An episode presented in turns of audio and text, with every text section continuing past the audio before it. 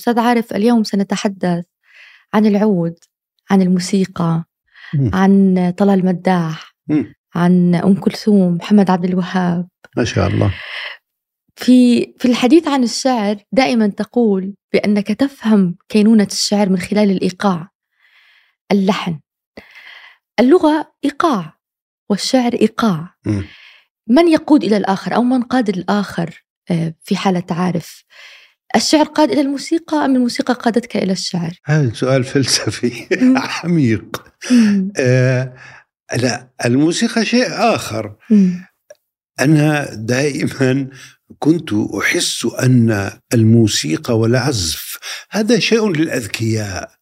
أنا لست من هؤلاء القوم أنا أسمع أغنية في الراديو أسمع التراتيل من على مآذن المساجد لكن الموسيقى هذا شيء آه، لعلية القوم. هذه طفولتي.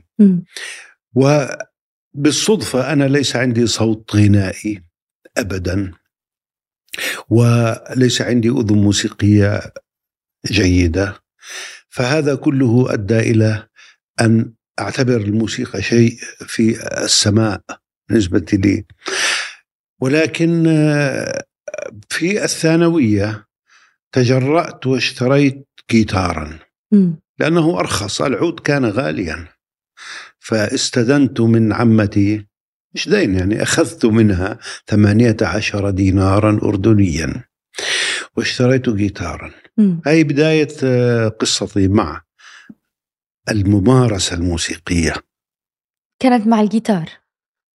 ولكن أنا ذوقي شرقي موسيقانا نحن. فالجيتار لا يعزف ما نسميه نحن أرباع الأصوات. وأنا كنت أقرأ عن الموسيقى جيدا وأعرف آه، تفاصيل نظرية الموسيقى. فحولت هذا الجيتار إلى عود. فكيف ذلك؟ كيف؟ حفرته بالسكين.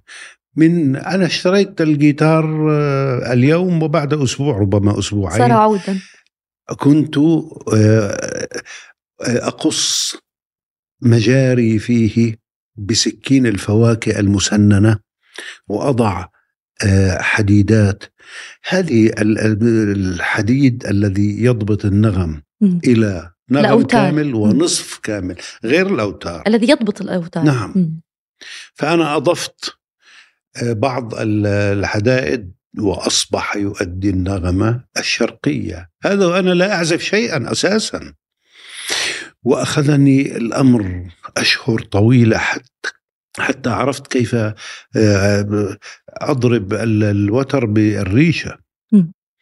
وبعد ذلك اشتريت عودا وعلى مدى سنوات كثيرة آه، دربت نفسي على العود.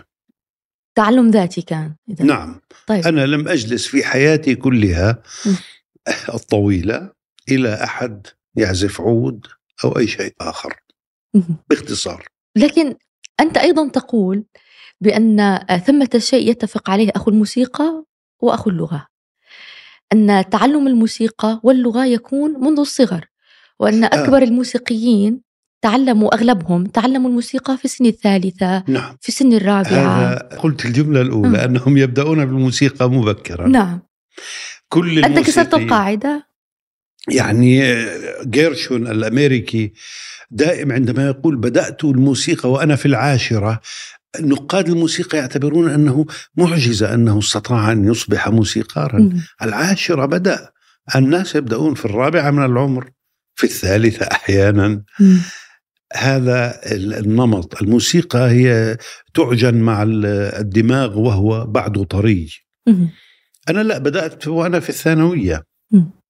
فمتأخرا جدا. فأنا لست العازف الجيد ولا المغني طبعا لا أغني و لكن مغرم بهندسة الأصوات بتركيب الألحان. فأنا دائما أقول عن نفسي إنني ملحن. يعني. صفيني بأي شيء. قولي أنت كاتب. آه أقول لك لم أكتب شيئا أصيلا.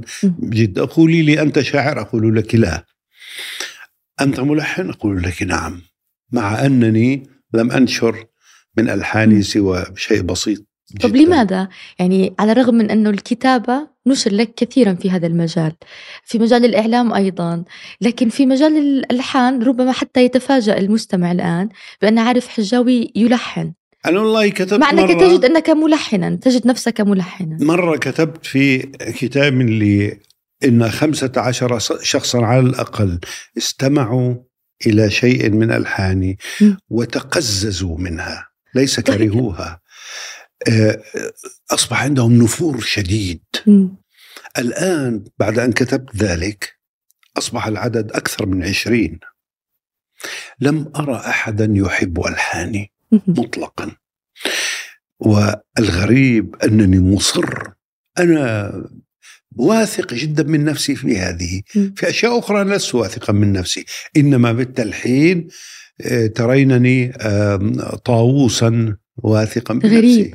لما يعني هذا الموضوع عائد لأنك تحب الألحان تحب الموسيقى تجد نفسك في هذا المجال أكثر على الرغم من أنك كما تقول ربما يعني لم نعم. تنشر شيئا فيه أو حتى لا يتفق أنا لا- يعني. آه، لا يهمني إن آه، مسح كل ما صنعت في إعلام في كتابة مم. لكن ما لحنت وأنا لحنت أكثر من ثمانين أغنية بعضها طويلة مم. وأشعار قديمة لامرؤ القيس للبحتري المتنبي المعري الفرزدق جرير آه وأيضا أشياء جديدة لمظفر النواب. المهم أنني لحنت كثيرا. وسترت كل ذلك لأنه ليس عندي صوت ولأن المطربين. عندهم نفسية عجيبة تشبه نفسية المذيعين. أيوه. لا تغضبي أنت مذيعة وأنا في بعض حالاتي مذيعة. أنت عارفة المذيعين المذيع شايف حاله. مم. يا أرض اشتدي ما حدا قدي. أبدا. المطرب أكثر. مم. المطربون والمطربات يا الله التعامل معهم صعب. صعب. هذه واحدة. مم. بالإضافة إلى ذلك لم يحب ألحاني أحد. الحمد لله. الحمد لله. لكنك أحببتها. أنا شخصيا أطرب لألحاني جدا. طيب. هذه القصة قصة الحب هذه مع العود. دعنا نتحدث عنها أكثر. آه. قلت أنك جلبت في البداية جيتار آه. ثم انتقلت إلى العود وصرت تلحن وتحاول أن تلحن عليه نعم. تعلمت ذاتيا على العود اكتشفت العود نعم. بشكل شخصي. نعم. في متى أي- كانت أول أغنية لحنتها أو أول لحن؟ قبل أن أشتري جيتارا أو عودا. كنت أقرأ بيت الشعر وأقول هذا لحنه يجب أن يكون كذا. أتخيله. آه، قبل أن أمسك آه، العود. ولكن فورا بعد أن اشتريت الجيتار في أنا أتذكر في أيام الجامعة مم. هجوت نصف الأساتذة بالألحان بأغاني هجائية. تلحنها وتغنيها؟ ملحنة ويحفظها من يحفظها. ولا نذكر الأسماء الحمد لله. الحمد لله. ف لكن قصة التعلم الذاتي مم. هذه أنا بالنسبة لي شيء طريف. لأن تعلمت من الكتب. لم يكن في أيامي يوتيوب وإنترنت. والكتب عادة الموسيقيين الذين آه، يكتبون كتبا في الموسيقى. لا يحسنون التعبير. هم موسيقيون آه، بارعون. لكن عندما يكتبون آه، ليسوا أصحاب كلمة. ومع ذلك من كتاب إلى كتاب فهمت ما هو السلم الموسيقي؟ مم. كتبت النوتة الموسيقية. وهذا ساعدني في فهم ما هو العود كيف آه، يعزف المرء. ال- ال- الجانب النظري ساعدني كثيرا. وأيضا الفهم الفيزيائي ما هو وتر العود؟ ماذا يعني منتصف العود؟ منتصف الوتر الأوكتاف الكذا. كل هذه المفاهيم كانت جاهزة عندي عندما اشتريت العود. فهذا ساعد كثيرا. يعني بدأت نظريا وهذا سؤال دائما يسأله كل شخص يريد أو يحاول أن يتعلم أن يعزف على آلة موسيقية. هل يمكن العزف بدون المادة النظرية نعم. وبدون تعلم النوتات نعم وشكل النوتات وأقسامها وحتى مستوياتها فريد الأطرش الله يرحمه مم. مات وهو لا يكتب نوتة ولا يقرأ نوتة كيف بالأذن الموسيقية؟ نعم يعني ال- الذي يبدأ من الناحية النظرية هذا طريقه لكن ال- الموسيقى شيء فطري مع الإنسان مم. هناك من يمسك العود مثل زميل إلي اسمه إبراهيم. كنا زملاء في ألمانيا. ويريد أن يتعلم على العود. ويعني مشيت معه قليلا. بعد ذلك سافر إلى الأردن. بعد أشهر قليلة. ومن الأردن أرسل لي كاسيت أيام الكاسيت هذا. عزف عليه أغنية لأم كلثوم أية أغنية. ليست عودت عيني الأغنية الأخرى. إلى واحدة من أغاني أم كلثوم. وعزفها على العود. موهوب. أنا لم أكن كذلك. أعتقد أن إبراهيم الآن من العازفين الممتازين. مم. لم ألقه هذا من ثلاثين سنة من أربعين سنة من الثمانينات. لكن أنا لم أتطور في العزف. يدي ليست اليد الجميلة على العود. ولا أذني الموسيقية جيدة ولا صوتي لكن أحب تركيب الألحان هذه هي الحكاية طيب لماذا لم تلحن لأحد؟ يعني تحدثت عن أنك لديك العديد من الألحان وتلحن ولا- منذ زمن وما وما أصنع بالذين يشمئزون من ألحاني مم. بحث بحث عن أصوات والكل يهرب منها لا يحبون ألحاني باختصار هو تقصير من عارف ربما يعني حتى في الاندماج ربما في هذا المجتمع مجتمع المطربين مجتمع ممكن يعني عالم أنت الفن. تضعين يدك على نقطة مهمة أن مم. الملحن يجب أن يكون في الوسط الفني مم. أن يندمج مع الناس أن يجلس مع المطربين أو مطرب معين ويعطيه اللحن. ويغنيان معا إلى آخره أنا لست كذلك مم.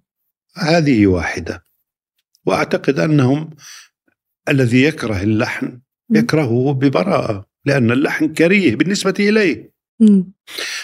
نعم هل يكفي أن نحب شيء حتى نقول بأننا هذا الشيء أستاذ عارف؟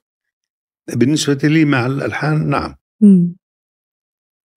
آه لا لا أثق بحكم الناس على ألحاني في أشياء أخرى أسمع للناس مم. وأتقبل النقد الألحان لا غريب آه. طب لو أردنا أن نسمع شيء من الألحان يعني آه، ربما أسمعك مم.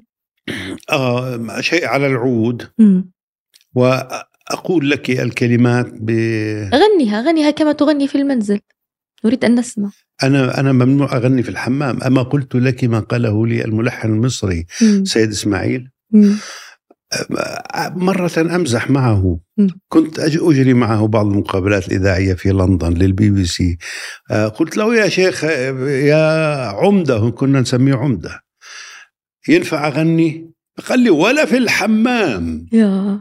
ف يعني مع أني لم أغني أمامه لكنه أدرك أن هذا الصوت لا يخرج منه غناء. فإذا أسمعتك فأسمعك موسيقى وأقول بعض الكلمات. لكن حتى كبار الملحنين آه، حتى آه، لو أنهم لم يمتلكوا صوتا جميلا لكن نسمع لهم بعض المقاطع المغناة بأصوات مغنين آه، آخرين يغنونها يعني وتخرج جميلة. الصنباطي عنده صوت. الموجي عنده صوت. ليس صوت عبد الحليم لكن. عنده صوت. بليغ حمدي. والله أنا استغربت لما غنى الحب كله قلت لا مع أنه في بداياته بليغ حمدي. بدأ أراد مغنيا. يك- يكون. مغنيا. صحيح. والحمد لله أنهم رفضوه لأنه في رأيي ملحن عظيم. بالتأكيد. وما عجبني كيف غنى الحب كله. حسيت أنه ما له مقاطع شهيرة جدا حتى مع وردة على اليوتيوب.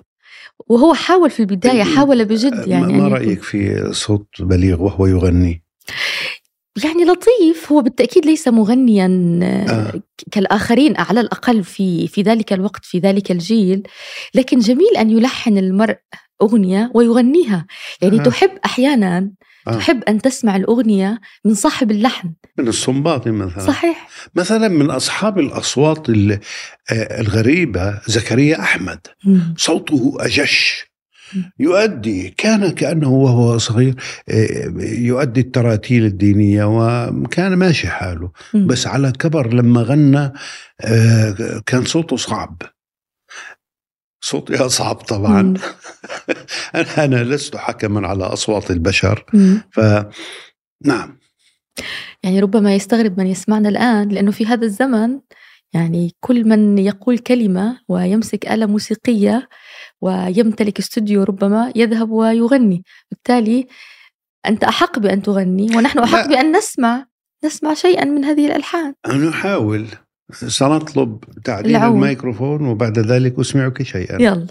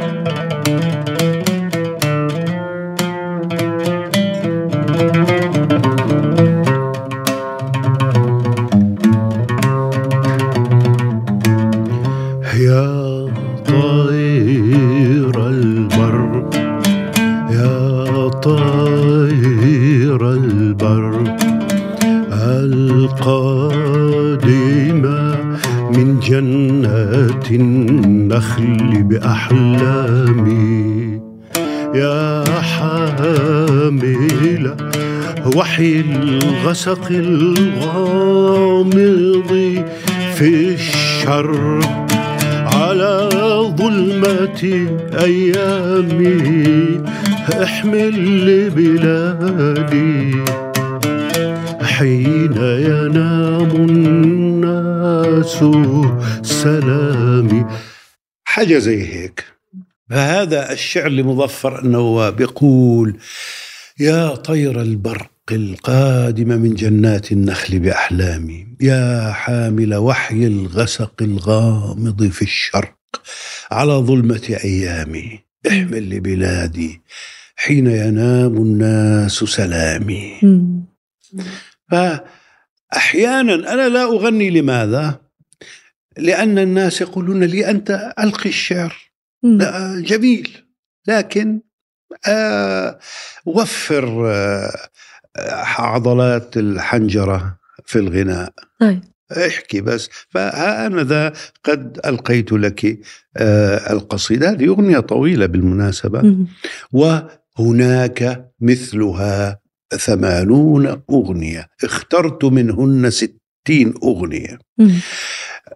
دونتها بالنوتة الموسيقية في 244 صفحة. وأريد أن أنشر ذلك كله في كتاب. في كتاب. سنأتي عن الكتاب. هذا مشروعي المقبل. المقبل. سنتحدث عن هذا المشروع. لكن قبل أن نتحدث عن هذا الكتاب وهذا المشروع القادم الموسيقى بمعناها العام أو بمعناها الأولي آه، الجميع يفهمها. ليس الجميع. دعنا نقول المستمع بداية أو الطفل مثلا. دائما يشعر بأن الموسيقى فرح. يعني. اللحن يجب أن يكون مفرحا. لكن رغم هذه الحالة التي تدخلها الموسيقى إلينا ألا تشعر بأن الموسيقى أدخلت أيضا الحزن لك يعني هناك صحيح موسيقى حزينة لكن بعموم هذه الحالة أنت تتحدث عن ألحان وهذه الألحان لا تعجب أحد. آه لم تكن لديك فرصة لأن يغني لك أي مغني مشهور هذه الألحان؟ لا مشهور ولا مغمور. هذا ألا يجلب الحزن ألا يجلب الألم؟ فيجب أن ألحن أغنية حزينة على هذا الموضوع. والله فكرة طيبة. مم. لكن نعم الموسيقى تحمل كل المشاعر بلا شك. لم تعطيك ما أردت منها ربما؟ أعطتني كل شيء. مم. لكن لم أستطع أن أمرر فرحي بالموسيقى إلى الآخرين. مم. ف الشجن يصل أسرع وأسهل وأبلغ في الموسيقى من الفرح؟ من الفرح ممكن. يعني والله كله يصل حسب براعة الملحن والمؤدي. مم. ف لا لا أعرف. الآن وأنت تعزف قبل قليل يعني الطريقة التي تمسك فيها العود وهي طريقة يعني للجميع. هذه الطريقة حضن العود. والعزف عليه آه، أن تغني عليه ما تحب. حتى لو لم يعترف أحد لا بصوتك ولا بلحنك. وأفكر أن حتى الموسيقيين الكبار كان لديهم هذا ربما هذه العلاقة بينهم وبين الآلة الموسيقية. أشعر دائما أن الوحدة والموسيقى فيها تلازم لا أعرف. ربما العود يكرس هذه الصورة. عارف بحياته بشكل حياته. متنقل من مكان إلى مكان وحيد غالبا يمسك العود ويلحن. ما العود. دائما معي. مشكلة مشكلتي تشبه مشكلة وديع الصافي بدون مقارنة. الذي عنده بطن والعود عنده بطن. مم. فهذه مشكلة. فيعني الجيتار أهون بالنسبة لمن يملكون الكرش. لكن على آه، مجال آخر جدي. العود نعم يصبح صديق. وهذه الموسيقى شيء غريب هي سبعة أحرف. اللغة 28 حرفا ويعبر بها المرء عن كل شيء. الموسيقى سبعة أحرف وتعبر عن كل شيء. لكن آه، لا تشرح. يعني النغم الجميل. ما المقاييس؟ ليس هناك مقاييس. ليس هناك مقاييس للميلودي الحلوة مم. هذه تنبع من مكان غريب في عقل الإنسان مم. لماذا يعجبك هذا اللحن ولا يعجبك آخر أو ربما لماذا تتأثر بلحن دون آخر آه، والأذواق تختلف و... مم. حكاية يعني ما لن نضيف شيئا إلى ما يعرفه الناس عن هذا الأمر مم. الناس أذواق من الشخص أو المطرب المغني الذي تتمنى لو أنه لحن لحنا من من ألحانك. غنى سواء سابقا أو حاليا. نعم غنى. يعني تتمنى لو أن هذا الشخص هذا المغني يلحن من ألحانك إحنا حتى طايلين. ولو كانت يعني أماني. إحنا طايلين حدا. يعني بدي أقول لك هلأ أم كلثوم وفيروز. مم. أنا أرضى بأقل من ذلك بكثير. ف لا ليس عندي أمنيات. وحتى أنا لا أبحث عن صوت خارق وعظيم وجميل هذا صوت مؤدي مم. فقط هذا ما أبحث عنه البحث جار. بعد ما زلت- ما بعد زلت. أكثر من عشرين محاولة. البحث ما لكن غريب يعني. ألا تكون مهتم بمسألة أن يكون مغني ممتاز يعني يكفي أن يكون مؤدي وكأنك تريد أنا فقط أن يصل أنا لم أعثر على أحد. هذه ما هذه مأساتي. أنا أعرض عليك تراجيديا آه، شكسبيرية أليس كذلك؟ لكن أنا فرح بهذه الحياة كما هي باختصار. وأحمد الله كثيرا. الحمد لله. لكن تظلم نفسك أحيانا يعني حتى بهذه الاعترافات آه، الواضحة جدا. قد يقول البعض أنك تظلم نفسك وهذا موجود موجود حتى في بعض الكتب التي مم. تكتبها تتحدث دائما عن أنصاف المواهب آه. عن عدم الوصول للنجاح آه. هذا هذا يخفف العبء مثلا عليه أحيانا ولكن هو آه، هو حقيقة من قلة التركيز على مجال معين م. ال- المرء يتشتت يقفز من مكان إلى مكان مم. فكما قال المثل اليوناني القديم الحجر الذي يجري مع الماء لا ينبت عليه العشب. عليه أن يستقر فأنا لا أستقر على آه، فن من الفنون. وقد فات فات ال- الأوان فعلي أن أكمل هكذا وعلي أن أفرح بهذا. بالتنوع هو هو رغبة في تعلم هذه الأشياء التي تحبها أحيانا نعم مم. كشفني أحد الأصدقاء م. عندما نشرت مجموعة قصصية قال هذه أول وآخر مجموعة قصصية ينشرها فلان. لا، هذا كتبه في موقع هو عباد يحيى عبد يحيى نعم. الروائي الفلسطيني أديب فلسطيني شاب لأنه هذا الشخص يحكي عني مم. يجرب وعندما آه، يصنع شيئا يتركه ويذهب إلى شيء آخر. هذا صحيح. مم. عنده تحليل طيب كان. تبحث عن ذاتك يعني في هذا لا في هذه أنا م- أمل. تمل. أمل من البلاد فأتنقل بينها وأمل بين الأشياء فأتنقل بينها. مم. لكن جميل أن يكون هذا الملل آه، قائد لك لتتعلم كل هذه الأمور وتجرب كل هذه الأشياء وأقصر في كثير منها طبعا مم. آه هذه مشكلة مم. طيب نعود إلى مشروع الكتاب عن الموسيقى نعم ما الذي تريد أن تقول في هذا الكتاب؟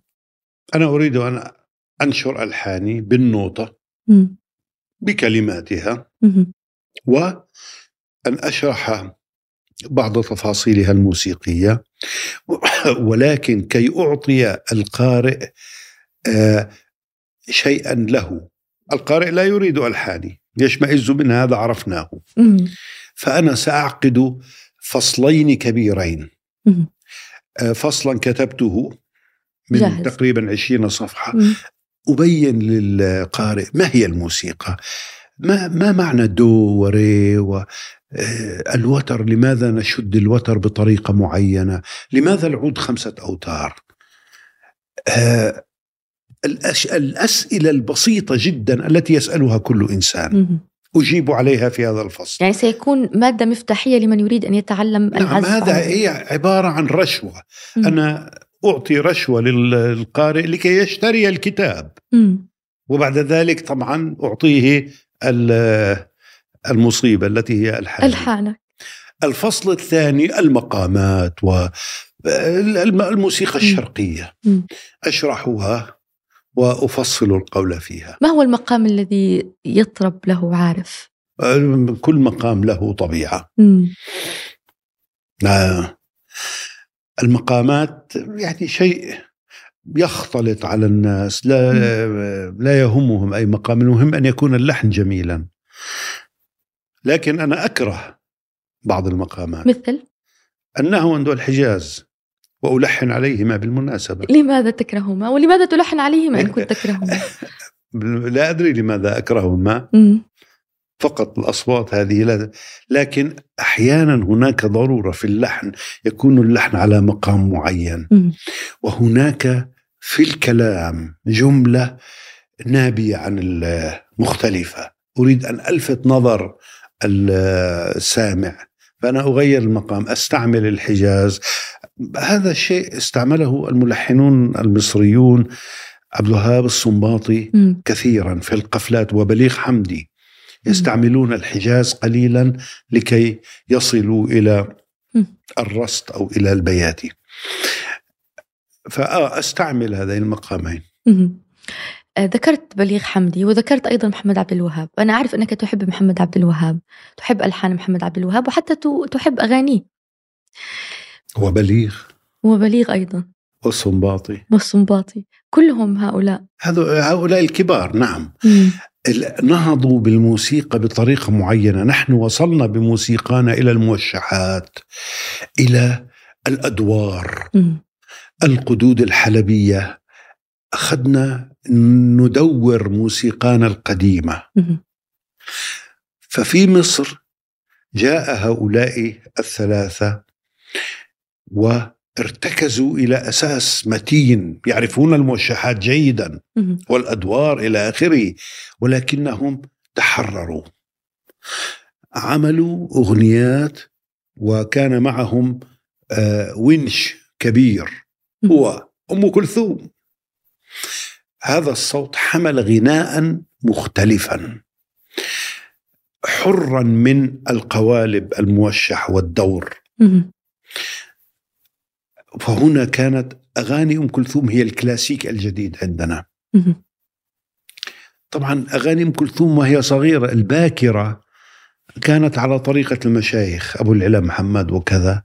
وزكريا أحمد لا زكريا أحمد كان رابع آه، الرابع الأربعة نحن أغفلناه. زكريا له طريقة مم. مميزة جدا جدا. ولكن كان قويا إلى درجة أنه وقف مع هؤلاء الثلاثة. لم يكن مجددا جدا.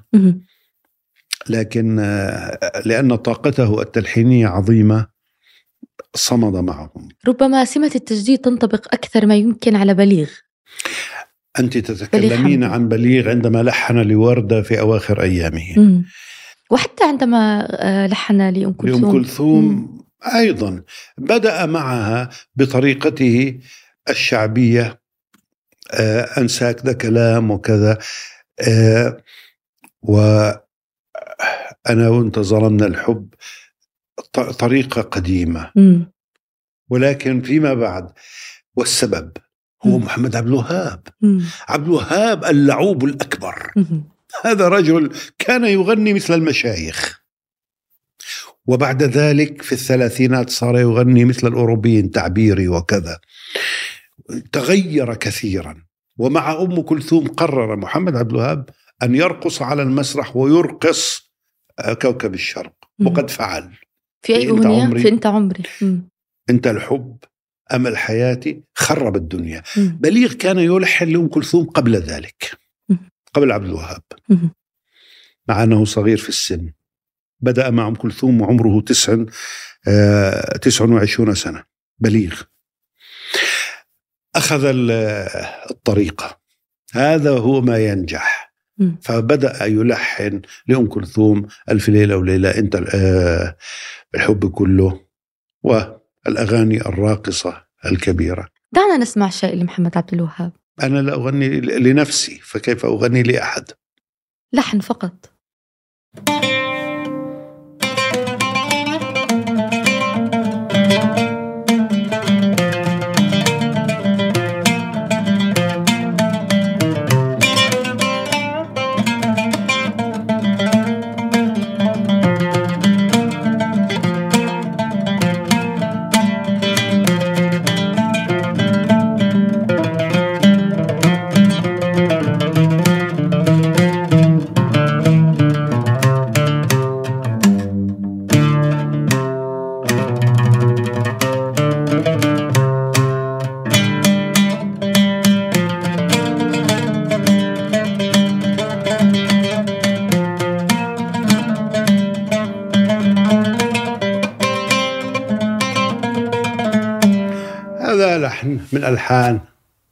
عبد الوهاب خايف. مش خايف لا. هذا ساعة ما أشوفك جنبي. هذه الأسماء الكبيرة التي ذكرناها قبل قليل. أسماء الملحنين المصريين في هذا الجيل القديم الزمن الجميل كما يسمونه. بليغ حمدي والصنباطي وزكريا أحمد وأبو العلا محمد ومحمد عبد الوهاب. كلهم يجتمعون في اسم واحد أم كلثوم. أم كلثوم الشخصية الفنية التي عرفنا وخبرنا أسماء هؤلاء الملحنين الكبار من خلالها. ما السر في أم كلثوم؟ تقف على المسرح وكأن لها سطوة. على الملحن لها سطوة. الشخصية. على الشاعر لها سطوة. مهم. ما السر في أم كلثوم؟ الزعامة. هذا ما سماه عبد الوهاب الزعامة. مم. هذا واحد. التكريس هي لمهنتها. اثنين. هذه لا تفكر في شيء إلا في الغناء. مم. ثلاثة.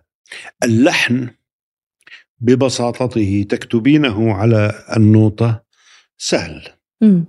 لكن اللحن ليس فيه أعماق فيه عرب وفيه آه، أكثر من العرب أيضا آه، فيه توقيتات صغيرة جدا يتقنها المغني عندما يكرر اللحن كثيرا. أم كلثوم كانت تسوي ال- طبخة ورق العنب على نار هادئة طول النهار والليل مم. آه، كانت تسوي الأغنية ثلاثة أشهر أنت عارفة بالطبخ الطبخ على نار هادية مختلف عن الطبخ على مم. نار سريعة أم كلثوم كانت تتدرب كثيرا على اللحن مم. وتنظر في عمقه وتؤدي هذا العمق. أنا مرة سمعت. صوفية صادق تغني الأولى في الغرام. انتبهت دهشت صوت جميل وكذا. وفورا رجعت إلى أم كلثوم. ايامها كانت السيديز وضعت أم كلثوم سمع آه أدركت الفرق. هنا عند أم كلثوم هناك أشياء صغيرة جدا غائبة عند صوفيا صادق مع أنها أدت اداء ممتازا مم. فهي كانت تتغلغل في أعماق اللحن هذا مهم وهذا السر في بقائها حتى هذا. وشخصيتها أيضا مم. شخصية قوية مم. قلت مسألة التكريس تذكرت مقال لك كتبته عن سعاد محمد آه. وهي من الفنانات ال- أيضا الجميلات في ذلك الزمن لكن قلت في المقال بأن انشغال سعاد محمد في حياتها وفي زواجها أثر على حياتها الفنية آه. في وداع البحة الأخيرة سميته المقال آه هذا عندما توفيت سعاد محمد صحيح مم. آه يجب أن يكرس المرء نفسه للفن ممكن مم. يعني عملت أشياء جميلة ولكن فعلا آه لم آه تتفرغ لفنها مم. لكن هذا ليس العنصر الوحيد. ام كلثوم أيضا عندها صوت عظيم. مم. علينا أن نعترف أن الصوت مهم أيضا. صحيح. آه. قصة كبيرة أم كلثوم. يقولون لا تتكرر ولن تتكرر كذا. يعني مئة مليون مصري ما فيهوش غير صوت أم كلثوم؟ مش معقول. مم. لا في أصوات عظيمة تظهر مم. تكسل لا يكون عندها الحس القيادي. ولا الذوق الفني. أم كلثوم تسمع بليغ في الراديو في لحن لشادية طلبت بليغ. كما صحيح. قلت عمره 29 سنة. صح. قالت له عاوز تعمل لي حاجة زي اللي بتعملها لي شادية قال لها يا ست الكل وكذا. هي عندها الذوق الفني. وتعرف ماذا تريد.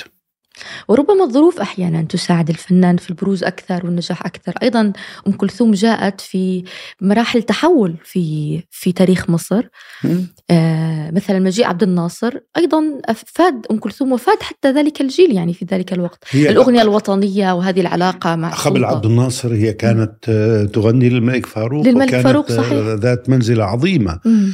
مع الثورة مم. آه، تضعضعت المنزلة في البداية مم. أرادوا أن يخلقوا فنا جديدا تبنوا عبد الحليم وأزعج هذا أم كلثوم لكنها كانت حكيمة في أن تلعب مع العهد الجديد مم. وأن تتقرب إليه واستمرت مم. هذا ال- نكد ال- الكواليس في الفن وكانت شاطرة في الموضوع مم. من مصر دعنا ننتقل إلى الخليج. أيضا في الخليج أسماء آه، فنية مهمة جدا وملحنين كبار. هنا صورة أعتقد أنها موجودة. أين الصورة؟ صورة لك مع ملحن. آه. هذا ومغني سعودي. هذا طلال مداح. طلال مداح. وهاني مهنا. هاني مهنا. آه هذا في زيارة للبي بي سي. في زيارة إلى أين؟ هذا في آه، مكتبي في البي بي سي في البي بي سي في لندن إذاعة لندن مم. التقيت بطلال مداح هناك نعم يعني هو لقاء واحد في الحياة ولكن مم. منه ويكفي لقاء كهذا أن يلمس المرء هذا الشخص العظيم الطيب آه، الواسع المحب. طلال مداح كان يعني من الشخصيات التي أثرت في في هذه السويعة التي قضاها كيف؟ لا أدري ويبدو أنه أثر في محبيه نفس الأثر مم. لأني أرى كيف يتعلق به الناس وأقول معهم حق لمست ذلك بيدي مم. هذا العود الذي أمسكه هو عود تعزف بالقرآن هو عود قلت أعطيني أجرب عودك مم. وأصر أن يهديني العود وكنت سعيدا أنني وهذا العود ما زال معك حتى الآن لم أقبل. على الإطلاق وأنا سعيد تقبل. أنني لم أقبل لأنه مم. هذا من كرم آه، أخلاقه ولو قبلت وأخذت العود سأعتز به وسأكون آه، آه، يعني ممتعضا من نفسي لأنني آم، أخذت عود فنان لكن يعني تقول انها يعني البعض يشمئز من ألحانك وثم تلحن بالقرب من طلال لا مداح لا أنا أجرب العود يعني مم. من باب ال- الصلة الروحية بيننا. ماذا عزفت في في ذلك اليوم؟ تذكر؟ ناسي ابدا. مم. ربما جربت بعض الأشياء الخفيفة على العود. من باب أننا يعني في بيننا قرب. لغة مشتركة. شيء كهذا. طبعا طلال مداح ترافقت سيرته مع قصص قد تكون بعضها شائعات. آه. مثلا قصة أغنية جدار الصمت هذه الأغنية الشهيرة جدا المليئة بالشجن والحزن أيضا لكن الكلمة فيها مميزة واللحن أيضا وغناها طلال مداح بطريقة بديعة أذكر أني سمعت والدتي تتحدث عن قصة لها علاقة بدهسه لابنه عاد بالسيارة إلى الوراء ودهس ابنه وبالتالي كتب له بدر. بن عبد المحسن هذه القصيدة وغناها بكل هذا الشجن وهذا الإحساس العالي. يعني هكذا فسر الناس هذا التأثر وهذا الاندماج العالي. بين آه، آه، غناء طلال مداح وبين قصيدة جدار الصمت. وربما هذا أيضا يعني ارتبط بالنهاية التي انتهى بها طلال مداح توفي وهو يغني وهو يعزف العود مم. إلى هذه الدرجة كان يحب يحب. آه،. أو فنان غنى. كبير يعني بالإضافة إلى طيبة قلبه وسعة روحه كان فنانا كبيرا عازفا ممتازا موسيقارا حقيقيا وأحب صوته أيضا مم. والشخصية أيضا تلعب دور في حياة الفنان يعني اللي شخصيته محبوبة محبوب مم. اللي شخصيته فيها زعامة زي أم كلثوم هذا شيء آخر مم. آه من قابلت أيضا آه، من الفنانين هل تذكر كنت أتجنبهم دائما لماذا؟ أنا آه، من هواياتي المحببة إلى نفسي أن أتجنب المشاهير مم. لماذا؟ يعني هذا هذا التجنب على الرغم من أنك تحب يعني فنانين كثر أحبهم ولكن لا أحب الاقتراب منهم. ال- ال- المشاهير عادة. منشغلون بأنفسهم. وبارك الله لهم في أنفسهم. نسمعهم في الراديو ونقرأ لهم في. الكتب. ولا أريد أن ألتقي أحدا منهم. من التقيت به؟ التقيت به غصبا عني بحكم الوظيفة. فقط. لكنك لم تسعى للقاء أحد من الفنانين. زرت مصر مثلا مصر لم تقابل الشيخ إمام. أحب الشيخ إمام جدا أسمعه. وكنت في مصر وهو. آه، على قيد الحياة ودعيت إلى الذهاب. قلت لهم لا أريد أن أراه. لكن هذا غريب. يعني الإنسان عندما يحب أحد سواء كان شاعر يعني أنا أحب درويش جدا. كنت أتمنى أن ألقى درويش لكن لم ألقه. وأندم جدا يعني حتى عندما أشاهد أحيانا المقاطع لمحمود درويش على اليوتيوب.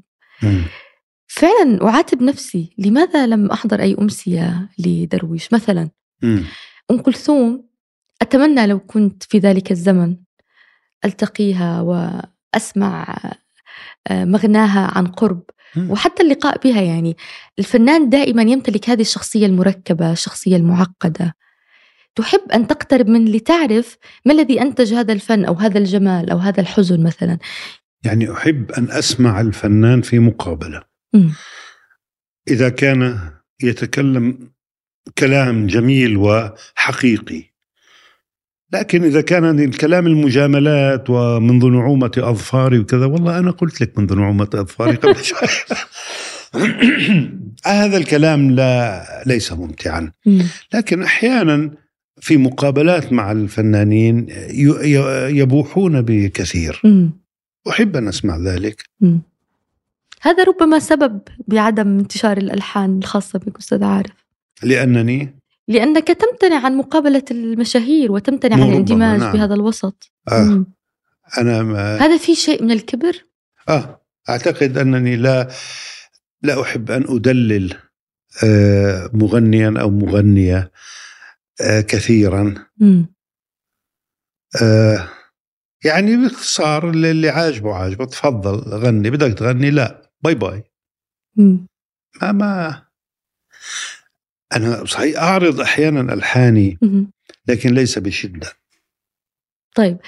آه من من ما هي اللقاءات التي تذكرها مع هؤلاء الفنانين بحكم عملك في لندن مثلا؟ كنت تجري حوارات معهم. الفنان لا لا أنا الشيء العمدة سيد إسماعيل مم. هذا ملحن مصري يأتي إلى لندن كل سنة تقريبا وينزل في فندق معين أعرفه ويأتي البي بي سي. وعندي في المكتب دائما عود غير عود طلال مداح عندي عود فوق أنا حاطه. فهو يجي ويقول لي أنا يمسك العود آه يلا يا عمدة نروح ناكل حاجة وكذا من باب الصداقة الشخصية مم. وليس إلا مم. سوى ذلك لا أحجمت عن لقاء المشاهير لقاءات سياسية عادي يعني. الإنسان يقابل أحد على الهاتف أو هذا لقاء إعلامي. على الرغم من إنك صحفي وتعمل في كنت في البي بي سي في يعني ذلك الوقت صحفي دائما لديه الفضول يحب أن يلتقي آه، بأناس ويحب أن يجري بصراحة يحب أن يجري حوارات مع أشخاص مشهورين. نعم. ليس أنا. أستاذ عارف يعني تكلمنا عن الحركة القديمة عن الموسيقى القديمة. اليوم نحن في زمن في ويجز. هذا رابر مصري شهير. اليوم هو ترند في مصر. اليوم هناك المهرجانات غناء المهرجانات. شيء عظيم ها؟ شيء عظيم. وقبل ذلك أيضا كان راجت آه، حركة أو آه، موضة كما يقولون العارضة التي تغني المرأة الجميلة التي تغني حتى ولو لم تمتلك صوتا. والأمثلة كثيرة هيفا وهبي وسواها. آه. يعني هذا الفرق بين الزمن الآن والغناء الآن؟ زي العجائز الآن هذا أنا لازم أحكي. الكلام لكن لكن الفرق كبير جدا يعني حتى أنا ألحظه يعني, يعني- مثلا منذ الثمانينيات حتى الآن. فرق هائل في شكل الغناء العربي كل زمن له غناء في الزمن القديم كان عندنا ألحان مركبة مقامات و... الآن اختزلت المقامات كلها وأصبح الإيقاع سيد الموقف مم. هناك ناس يحبون ذلك. آه، لا ألوم أحدا. من تلومين؟ الإذاعات. أي أساس الناس لم يسمع لم يعودوا يسمعون الإذاعات. هناك من يغني غناء قديما والناس لا يريدون أن يسمعوه يريدون أن يسمعوا الطبل هذا والزمر. متعلق بطبيعة الحياة والسرعة.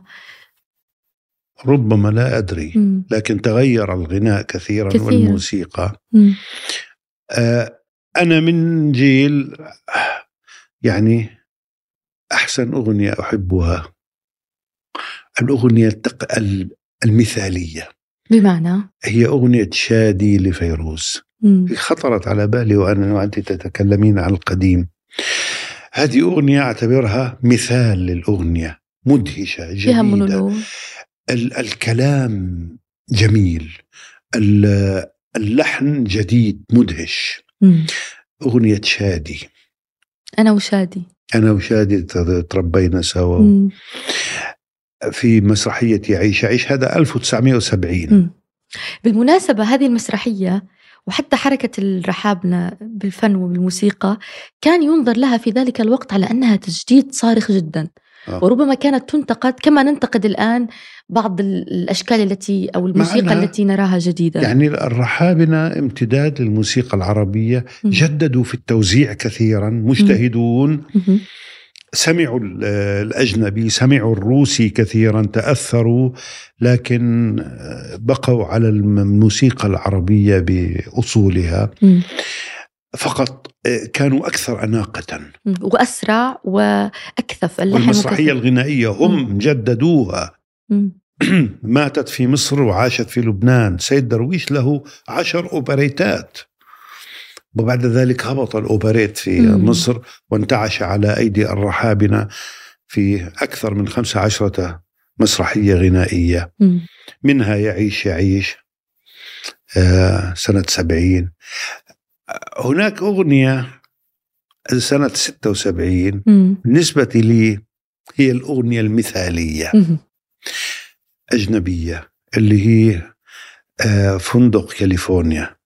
Welcome to the Hotel California هذه كانت في هذه سنة 76 كانت عندنا آه، شيء عظيم واستمرت محبوبة جدا الأغنية كلامها من أعجب الكلام واللحن مصنوع يعني اللحن مش تلقائي لحن شادي بسيط و مم.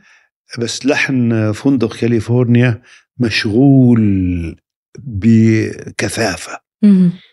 ولكنه مدهش من السوفت روك مم. الكلام هو ال- المثير كأنه فلسفة عجيبة.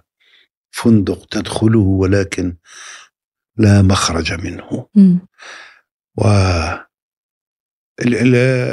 هذه الأغنية كانت من مما أثر في مع أني لست من مستمعي الأغاني الأجنبية ولكن في ذلك الزمن سمعنا تأثرت بعض بالكلمة. ولا اللحن واللحن. سمعنا بعض الأشياء. طب ونحن نتحدث عن التغيير. هو الفن الذي تغير أم أن الذوق تغ... الأذن الموسيقية العربية تغير هناك شيء تقني مم. ال- اللحن العربي فيه ما يسميه الناس أرباع الصوت مم. هذا الآلات الجديدة لم يكن فيها ربع الصوت جيتارات حتى الأورج لم يكن فيه ربع الصوت مم. بعد ذلك ركبوه مم. فاستسهلوا أن يتخلوا عن ربع الصوت وهو أساس من أسس الموسيقى مم. الأجهزة الحديثة صار فيها إيقاعات جاهزة. فعندئذ هذا ساعد أن يدخلوا في مسار آه، إيقاع. والجمهور يريد ذلك. الجمهور يريد أن يرقص. لا يريد أن يسترخي ويطرب يريد أن يرقص. آه، وهذه طبيعة الجمهور. طيب ألم تسمع أغنية حديثة؟ يعني في آخر عقد مثلا آخر عشر سنوات. أغنية جديدة وأعجبتك وطربت لها. لا وربما تضعها حتى على اليوتيوب. آه، سمعت بس أنسى. مم. إذا ذكرتيني مين هذا اللي في مطرب مصري اللي بقول لها تعالي نروح على قهوة بعيدة ونعمل موعد؟ إيش؟ حمزة نميرة. إيش الأغنية؟ فاضي شوية. فاضي اللي حافظتيها. أنت كمان. أغنية جديدة صحيح هذا عجبتني مم. والله الكلام جميل الكلام حبيته مم. واللحن بسيط آه. مم. هذا مثال طيب آه آخر سؤال فنان الآن تحب يجب- صوته آه. آه واحد توفي. وواحد على قيد الحياة واستشيخ. الذي توفي آه علاء سعد في العراق. غنى البرتقالة وأغاني شعبية جدا لكن عنده خامة صوت من أجمل ما سمعت. هو صاحب عليه. البرتقالة. هو أبو البرتقالة. وبعدين عمل تفاحة وبهاء سلطان. بهاء سلطان. بهاء سلطان من أجمل الأصوات. مم. و آه، امتنع عن الغناء وصار آه، يبتهل. والآن رجع للغناء فيما سمعت. مم. يعني شفت له آه، مقطع بلحية ولكن يغني. مم. فأنا سعيد بذلك. لا أرى تعارضا. من أجمل ما سمعت من الأصوات. جميل. يعطيك العافية أستاذ عارف. شكرا لك.